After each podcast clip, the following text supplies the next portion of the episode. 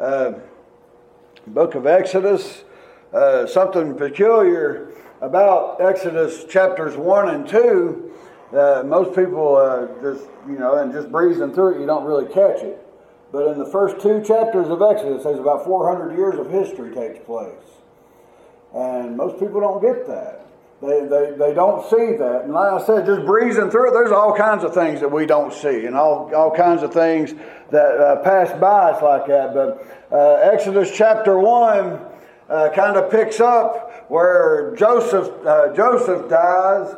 And uh, Roger brought it up as he was teaching this morning uh, briefly that Joseph, of course, being one of Jacob's boys, and Joseph was sold into slavery, taken into Egypt. Uh, and nobody, uh, you know, just breezing through all that scripture, you don't really understand it. You don't understand why God would allow something like that to happen. You don't understand why someone seemingly completely innocent, like Joseph was, that was just doing his father's bidding, going to check on his older brothers, uh, uh, would be sold into slavery, be sent down to Egypt, be sent to Potiphar's house, be put into prison, and have all these other things done unto him. But God had a purpose in that. And that purpose was to save the nation Israel. And, uh, uh, and, that, was, that was God's uh, meaning behind that. And like I said, just breezing through Genesis 37 through Genesis chapter 50, uh, uh, you, you'll see all that. But that brings us to Exodus chapter 1. Exodus chapter 1, we see that there arose a king that knew not Joseph. There arose a Pharaoh, someone else that was over Egypt that knew didn't know who Joseph was. Now, folks, this could not have been the Pharaoh that was in rule at Joseph's time because everybody would have known. Years had to have passed for that to have happened. Years had to have passed. There's uh, different uh, uh, uh theories out there as far as what happened, what pharaohs were coming in. Some pharaohs came in uh, that were uh, they inherited that throne. Some pharaohs came in that uh, took that throne by military might, uh, uh, so on and so forth. But either way, the Bible says that uh, there was a king that came to power that didn't know who Joseph was. Therefore, he wouldn't have cared about the Jewish people. Now, the Pharaoh that was in power when Joseph was alive, he cared deeply for the Jewish people. And they, they, they brought him in, or when the Jews came down, I should say, uh, they give him this land called Goshen, and the Jews stayed there, and they multiplied, and it was the, it was the richest, most fertile land in all of Egypt. Now, folks, that had to have been the providence providence of God for that to have happened. Uh, to get for them to give that to a bunch of shepherds. Shepherds, uh, shepherding was looked down upon by, especially by the Egyptians. The Egyptians thought they were better than that. And so shepherds were looked at as the low, the lowliest of the low as far as occupations went. But in Exodus chapter 1, we find, we find this Pharaoh that rose up that knew not Joseph. We see the Jewish nation multiplying. We see, uh, we see uh, God's promise unto Abraham coming true in that multiplication of the Jewish people. And we see this Pharaoh, and he says, I want every male Jewish child dead. I want them drowned over in the river. I want them out of the picture, and all these other things. Now, that's just Exodus chapter 1. Exodus chapter 2, we see the birth of this man, or this baby named Moses. Moses' parents, Amram and Jochebed, they, uh, they, they uh, come up with this plan uh, that I think was a divinely inspired plan personally, but they make an ark out of bulrushes. They take this baby Moses after he's a few months old and he can no longer be hid. They set him in this ark of bulrushes, float him down the river, and who finds him? Folks, that's the providence of God. Pharaoh's very daughter finds this baby out there amongst the reeds. And, and Miriam, Moses' sister, is sitting by and she sees what's going on, no doubt sent by her parents. And she says, You want me to go fetch one of the Jewish women that can nurse that baby for you? And what happens? Moses gets nursed by his own mother, gets brought up by his own mother. Folks, that's divine providence that all of that happened. It was all of God God that that happened. But Exodus 1 and Exodus 2 show us about 400 years of Jewish history. We got about 80 years just in Exodus 2. Uh, 80 years of that. And we don't really see that until we get over in Acts chapter 7, where Stephen's preaching a sermon, and he says that Moses got to be about 40 years old when uh, uh he decided to go visit his brother. This is after he'd done, done gone to Pharaoh's palace, done been raised by the Egyptians, uh, done, done received an Egyptian education, done received all this uh, training as far as Egyptian Egyptians went. All these things had happened. And, he, and, about 40 years old, he decided, or it was laid on his heart, I should say, to go visit his own people, go visit the Jewish people. And what happened? He saw his people being mistreated, saw them being mistreated by their taskmasters, by the slave drivers, we would call them nowadays. He saw them abusing his own people, and he killed one of those Egyptians, buried him in the sand, and then he, then he got scared. He got scared, and he ran off, ran off to where? Ran off to Midian, ran off out in the desert, ran off to Jethro's house, his own father in law, and he tended his sheep. And it says about 40 years expired. So that's 80 years. 40 years expired when he saw this angel of the Lord in a burning bush on Mount Sinai, otherwise known, known as Mount Horeb in other places in the scripture. But either way, it's the same mountain. It's the mountain of the Lord. And that's what brings us to Exodus chapter 3. I ain't even started preaching yet. But it's exciting getting there. It is. It's very exciting getting there. On this mountain, uh, uh, you, you that are somewhat familiar with this, uh, uh, we know that Moses was tending Jethro's sheep, and uh, Moses sees this bush that's uh, aflame. And folks, this, this couldn't have been the first bush that he ever saw that caught fire out there in the desert. I'm sure that he saw several, uh, several bushes, several trees, several things get struck by lightning out there in the desert. Over 40 years' time now he spent out in the desert tending sheep, being a shepherd, being lowly. Now, folks, this was an educated man. Uh, uh this was a highly educated man. At the time, the Egyptians, they knew about arithmetic, they knew about writing, they had their philosophy, they knew all all these things, he would have been a highly educated and highly intelligent man that had taken on being a shepherd. On being a shepherd. Now, that's somebody God can use, it sounds like to me. But he had taken on this lowly form of occupation. But there's this bush, and it's a flame. And he, and he says, uh, uh Moses, uh, he says, you know, what's going on here? He says, I'm going to I'm to turn aside. I'm going to see what this matter is. I'm going to turn, I'm to go over here and see why this bush is on fire. But not only is the bush on fire, the bush isn't being consumed. It's not, it's not being charred. It's not being burned up like every other bush I've seen for the past four decades out here in this desert. Something's up with this particular bush. Something's up with this plant, with this thing. I'm going to see what it is. And what does he hear? He hears Almighty God Himself say from the bush, Moses, Moses. He says, take Take off your shoes. Take off your sandal. Take those things off your feet. For where you're standing is holy ground. Hey, Moses had done come into the presence of Almighty God Himself. It don't matter where Moses would have been. If he'd have been on the other side of the world and God was there, it would have been holy ground.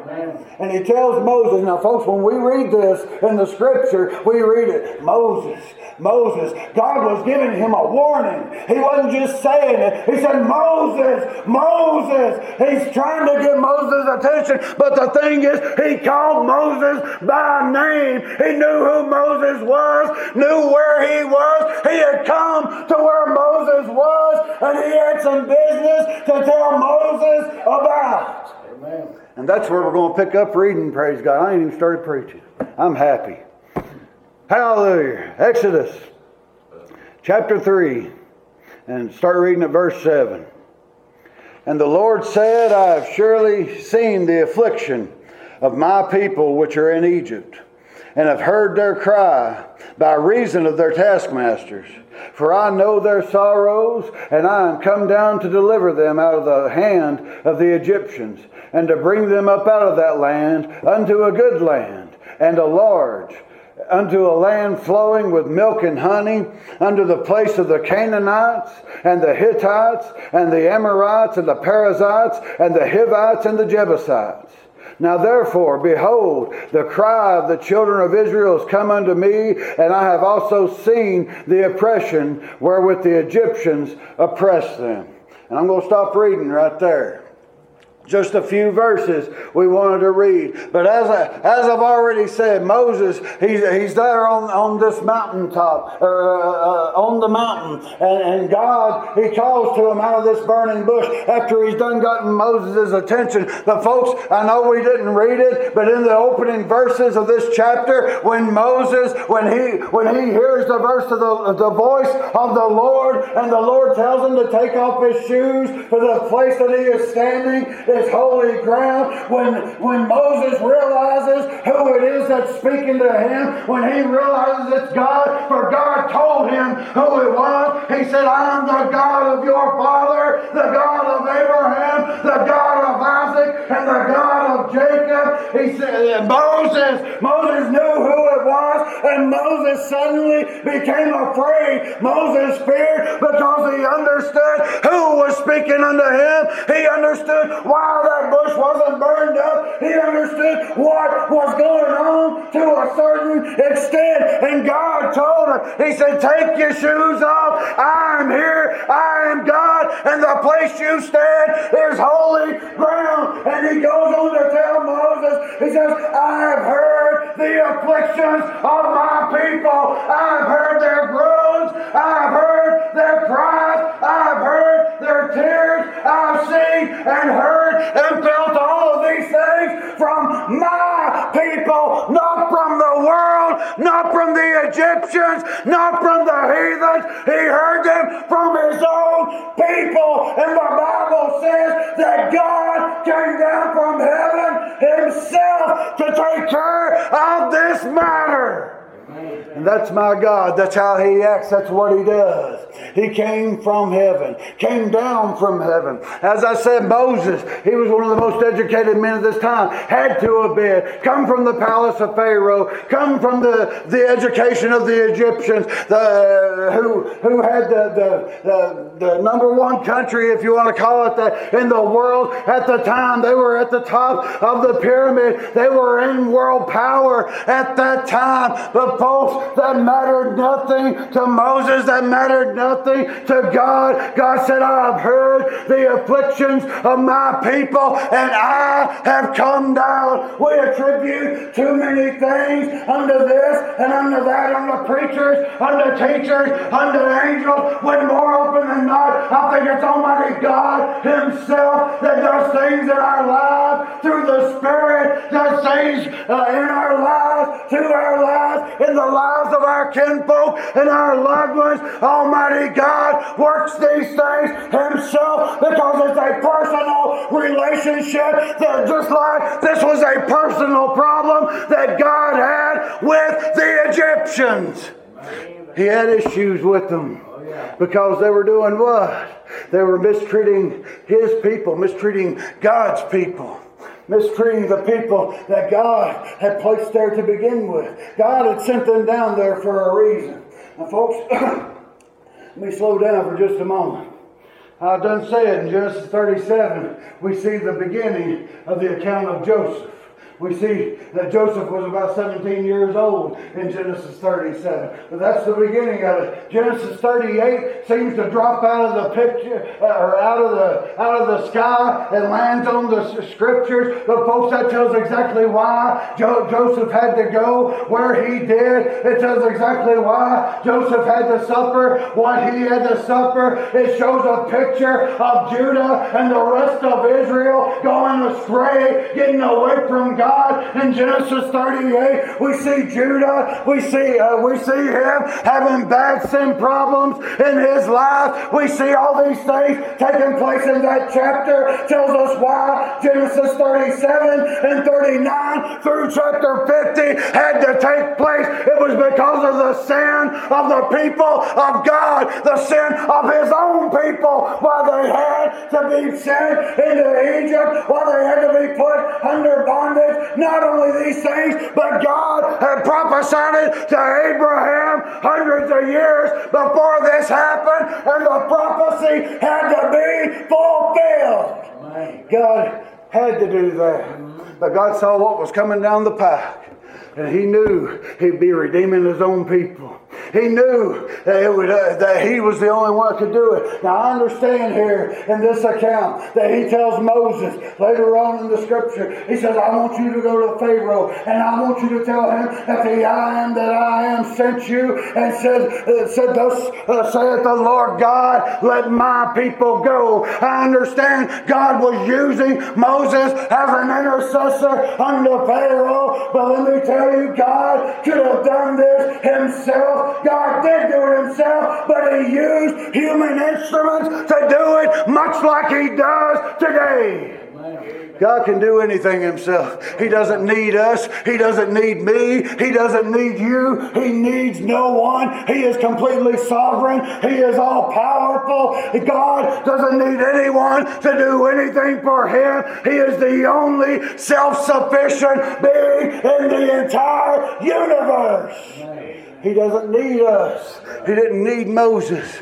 He didn't need the children of Israel. He didn't need none of those things. But what does this do? It brings glory under the name of God. It brings glory unto God that He calls men, that He calls useless creatures, that, that, that, that He formed out of the dirt of the earth that rebelled against Him. It brings glory to God that He saves us. It brings glory to God when we go out and we talk about His goodness and we talk about His grace and we talk about what life we had what life He gave us, it all gives glory unto God.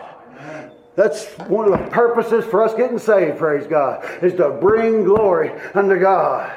Folks, it ain't uh, nothing to do with you and nothing to do with me. Anything that happens in your life and anything that happens in mine has very little to do with us. Being a child of God has very little, if anything, to do with us. It all has to do with God. It all has to do with the glory of the name of Jesus Christ and has to do with the furtherment of the kingdom that is promised to come. So God here, he tells Moses, he says, I've surely seen the affliction of my people which are in Egypt, and have heard their cry by reason of their taskmasters.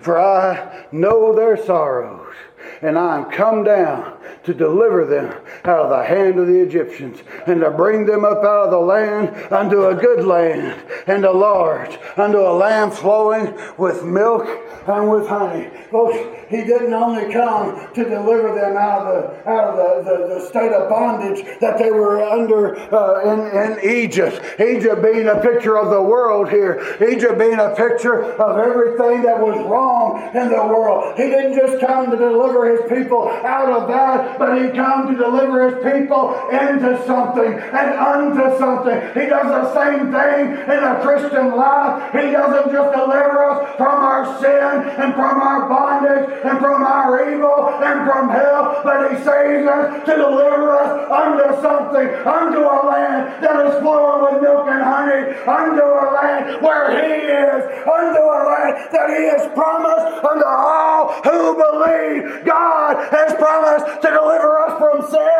and deliver us to that land. Amen. Hallelujah. And I know we sing a lot of songs about that land. We talk a lot about that land, and we call it a land that's flowing with milk and honey, and we call it sometimes Canaan land, and we call it sometimes Beulah land, and we call it sometimes heaven. But let me tell you, the last words in the book of Ezekiel, you read it yourself. You know what the name of that city is? You know what the name of that land is? It's the name of it is the Lord is there. That is the name of that land, for it would not be a land flowing with milk and honey and it would not be a land worth going to if the Lord Himself was not there. That's the name of that land. That's the name of the city. The Lord is there. The Lord is there. Folks, the Lord was here with Moses. He was here with Moses on this mountaintop. He was here with Moses. Moses, uh, a man that had been raised in an Egyptian household, a man that had learned all about the Egyptians. But praise God, the first couple or first few years of his life, he was raised with his mama. He was raised with his daddy. He was raised with Amram and Jochebed. They could tell him about Jehovah God God. They could tell them about how God had, uh, was, uh, had delivered the people. They could tell them about Abraham, Isaac, and Jacob. They could tell them all about the history of the, of the, of the Israelites coming down from Canaan into Egypt so that God could preserve his people. They could tell them about all those things because the Egyptians sure wasn't going to do it. They would not have told them about that. You know what else they could have told them about? They could have told them about Noah's flood. They could have told them about how, how everything that man thought back in the days of Noah was continually evil. It was inherently evil, continuously wicked.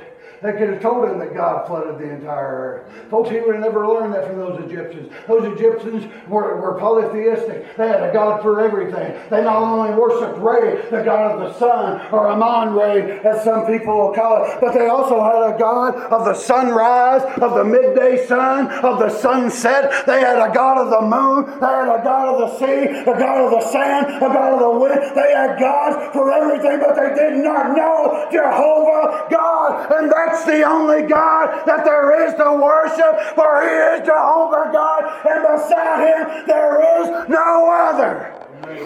That's why Moses needed those few years with Amram and his mama, Jochebed.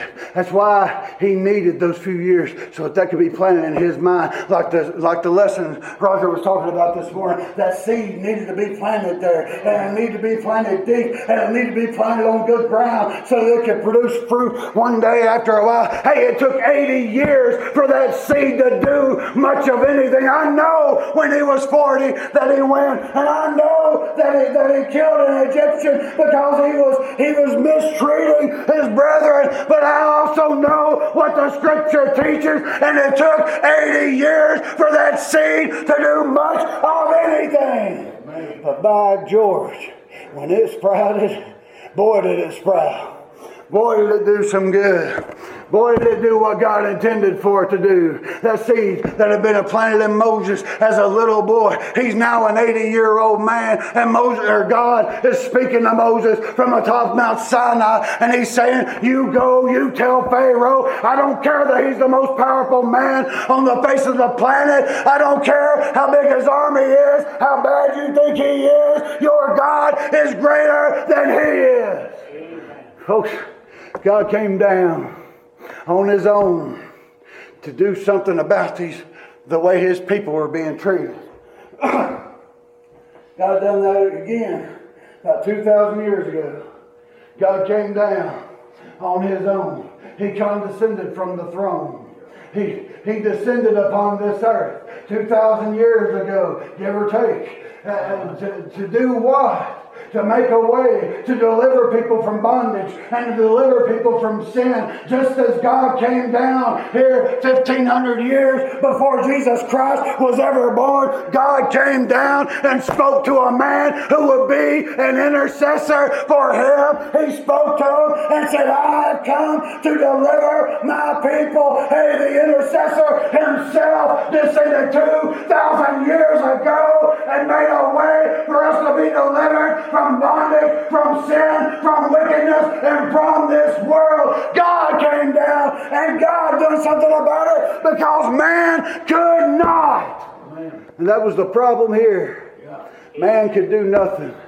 Israel could do nothing. God's people, God's chosen people, could do nothing, but God could.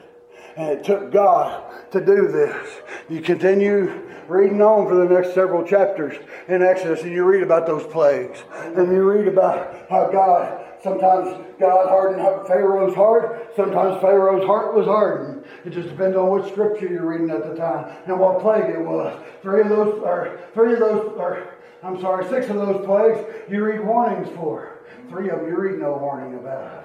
Uh, folks, that was God being graceful.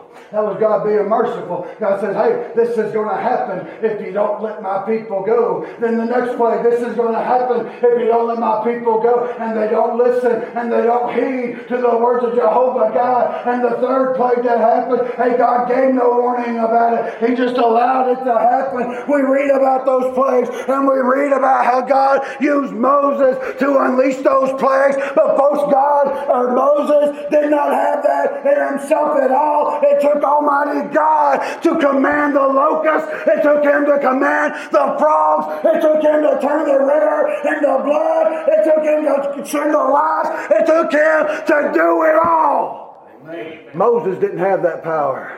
This was personal with God. Folks, if you're saved and you're a born again child of God, and somebody mistreats you, it's personal. It's personal between uh, not us and them. The Bible says, Vengeance belongeth unto the Lord. It, it, belongs to God. We're not to avenge our enemies. We're not to talk down about our enemies. We're not to do it out of spite or for any other reasons. Vengeance belongeth unto the Lord. But I tell you now, and this is just one example in the scriptures that we're reading this morning, when someone mistreats a child of God, it is personal with God when they do that. It is personal with God if his child is mistreated, is abused, or anything else. And God will have his vengeance.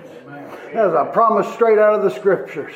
And God will do it himself. God will do it himself. Sometimes, sometimes that punishment might come by a preacher. It might come by a preacher delivering a hellfire and brimstone uh, sermon to somebody that's mistreated a child of God in the audience. Sometimes it might be like poor old Paul on the road to Damascus, thinking that he was doing God's business, thinking that he was doing good for God, thinking that he was doing the right thing. And God himself, he showed himself unto Paul. He blinded Paul with that light. He was blind for three days, but hey, it was personal with God what Paul was doing because he was killing his own people. He was persecuting his own people. He was throwing his own people into prison. It was personal. Folks, when God came and saved you, He didn't save me. He didn't save me by a preacher. He didn't save me by, by a teacher. He didn't save me by mommy and daddy. My God came to where I was, just like He did Moses here. He came to where I was. He knew who I was, knew where I'd been, knew what I'd done, and yet He still came to me and said, I can deliver you. That's why I'm here, because you're under bondage, under sin. You're in the blackness of night, and I have come to give you light. And he came to where I was, just like he did Moses. But folks, Moses was chosen from the beginning. Had to have been. Yeah. Had to have been. Because he was a baby when, when his mom and daddy put him in that river, mm-hmm. in that ark of bulrushes. And that had to have been guided down. And it had to have been, uh, uh, uh, and God, God would have known when Pharaoh's daughter was, uh, would, would have been bathing, whatnot, whatever she was doing there at the river.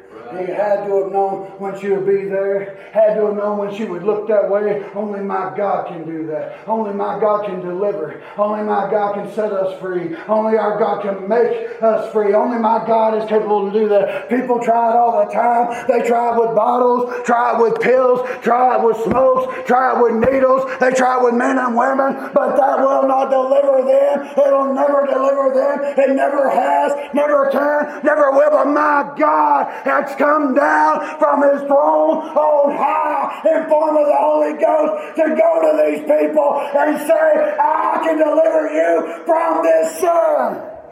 I can deliver you from these Egyptians. I can deliver you out of Egypt. Folks, that's, that's what God does. And he says, it goes on to say, under the place of the Canaanites and the Hittites and the Amorites and the Perizzites and the Hivites and the Jebusites. Now, folks, that's not just three or six clans of families there. That's six nations. That's six entire nations that were within this land that Almighty God had promised to Abraham. Now, don't you think for a second, if it had room in that land for six nations, it ain't got room in it for one nation known as Israel, God's people. Don't think for a second it ain't big enough and it ain't roomy enough. I've heard people say that. I've heard it preached that the land God promised ain't big enough to contain all the Jews, ain't big enough to contain all of the Israelites. Hey, if it contains six nations worth of people, I know it's more than big enough to contain Israel here in the Old Testament when God delivered them to it. But I also know that that final land, that land that is called the Lord is there, it is big enough, room enough, high enough, wide enough for God's people, and then some. I have no doubt about that. No doubt whatsoever. My God ain't going to skimp on his promises. Uh-uh. God delivers more often than not. God delivers more than what he promises anyway. My goodness. All I knew the morning I got saved was that I got saved. All I knew was I was hell bound and now I was heaven bound. I had no idea about the peace. I had no idea about the tranquility. I had no idea about the intercession. I had no idea about yeah, Jesus being a continual mediator for me. I had no idea about any of that. Folks, that was just bonus points for this guy. It was just bonus points for me to know when I read the Word of God. Folks, that grew my faith and grew my dependence on the Lord that delivered me. And there, were all these things that happened, all these things that were told Moses, should have had the same effect. But when Moses, a little bit further out, Moses keeps trying to get out of doing what God's having him to do. We won't get into that. That's a whole other sermon. But verse 9 again Now therefore, behold, the cry of the children of Israel is come unto me and I have also seen the oppression wherewith the Egyptians oppress them. Folks, this world oppresses us. Oh, yeah. This world will hold us down. I know there's a lot of talk in the news now about oppression. And most of those folks that are talking about that, I don't care if, I don't care if they're black, white, Chinese, Mexican, I don't care if they're purple, green, or yellow. Most of them have no clue what oppression really is. Most of them have no idea what it is to have someone's foot on your back. But folks, if you're a born again child of God, you know exactly what that was like. You know exactly what it was like to have sin weigh you down, to have the demons weigh you down, to have them, to have them, uh, have you feel like there was no hope. Folks, that's how I felt. I know that's how every born again child of God felt because we were all under the same condemnation from the same God. We had no hope. We had no comfort. We had no peace. All we had was misery and God was the only one able to deliver us from that. But here he says, the cry the cry of my people, the cry of Israel, the cry of these Israelites, the cry of these Jews has come unto me. Folks, that gives me great comfort. And that gives that, that makes me feel just tickly all over. I don't know about you. That means my God hears prayers. And because he hears those prayers, my God acts on those prayers. He doesn't just he doesn't just hear them and say, Well, that's tough. You shouldn't have got yourself into that shape. That's tough. You shouldn't have done this and you shouldn't have done that. My God comes and rescues his people from sin,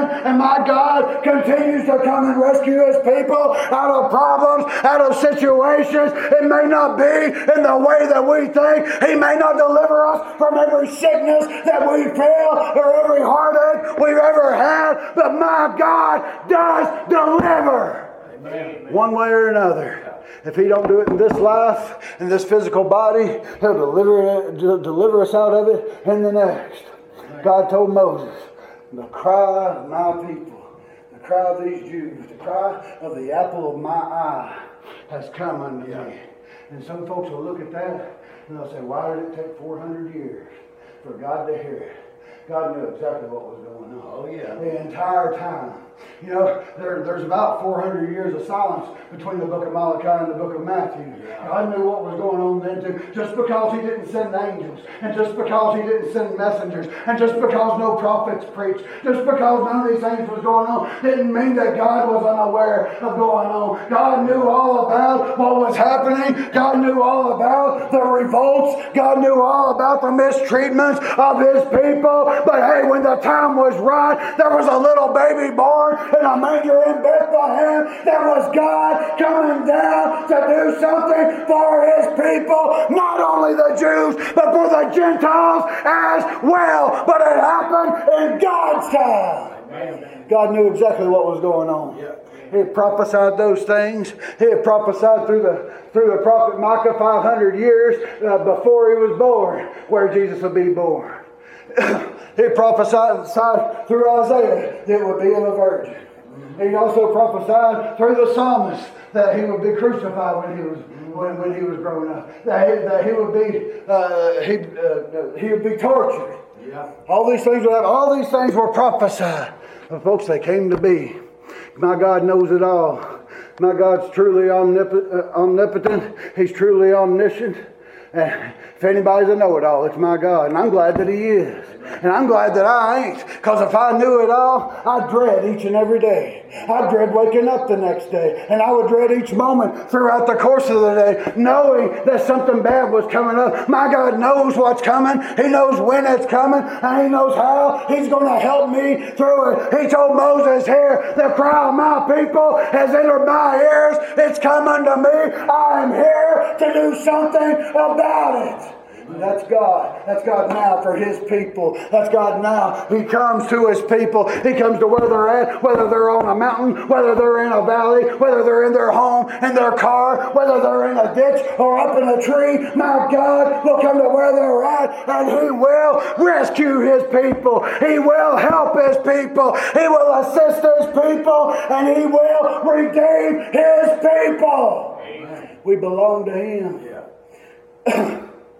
We belong to Him. That's one of the sweetest passages in the scriptures, and you read it a few different times where God says, My people shall be my people, and I will be their God. That's some of the sweetest scripture. That's some awesome scripture. But, folks, not only does God do that for His own people, He comes to where the lost are at. Amen. Just like He came to where I was at, He came to where you was at. Now, listen, here, this is kind of twofold with Moses. Because he come, he come to the mountain where Moses was at. Yes. But Moses saw something. He didn't go directly to Moses. No. Folks, and some might say that's a little bit contradictory of everything I preached this morning. No, it's not. He was still there on the mountain. He had a message for Moses. But folks, Moses already belonged to God. Mm-hmm. He already belonged to God. God called him by name. Yeah. God can't call nobody by name that he don't know. He, now God knows about us. He knows about our sin. He knows everything about it. But folks, to know him, to know him is for him to know our name, to know him personally. There's a whole world of people out there that'll say, well, I believe God. I believe that Jesus Christ died for me. And I believe this and I believe that. But folks, they don't believe it where it counts. They don't don't believe it in their heart. They've heard something all their life and they're depending on that to get them to heaven. It's going to be an experience that we have with God. And Moses was having an experience right now, right here with a God that obviously already knew him and he knew who this God was. He feared him. He feared him when he realized what it was. Moses was afraid. Folks, He'll come to where we're at after we're saved oh, and treat us just like He did Moses here. He might not send us on a great mission like that. And quite frankly, I thank God that He doesn't. Most of us wouldn't have the backbone to do what Moses did, myself included. Most of us wouldn't have, wouldn't have the backbone to walk into a palace of the most mighty man in all of the world and make these demands of him. No. Most of us wouldn't. Now, you can say, you can say with the Holy Spirit of God we can, and that's true. That's absolutely true. But folks, Moses, Moses had a whole lot more faith and a whole lot more wisdom and a whole lot more basically everything than I'll ever have in my life.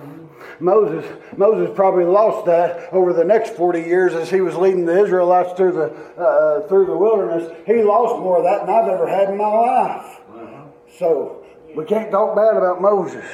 God sought him out just like he did Abraham. Uh, Abraham done nothing to deserve being called out of God. Noah did nothing to deserve being called out of God. Adam, being, being the first human being that God created, hey folks, God blew into him and made him a living soul. That certainly wasn't Adam's decision. That was God's decision to do that. It was God's decision to choose Noah. It was God's decision to choose, to choose Abraham. It was God's decision to choose Moses. It was God's decision to send Jesus Christ. It was God's decision to do all of these things. And it'll be God's decision to keep us until He gets that, us to that land that is good, that land that is plenty, that is flowing with milk and honey, that land that is good. And as this scripture says, is large. And it's large enough for you, for me, for everyone from Adam forward and from now on. It is good enough for everyone that is a redeemed child of God. Amen. That's my promise from my God. Hallelujah. Folks, don't let the world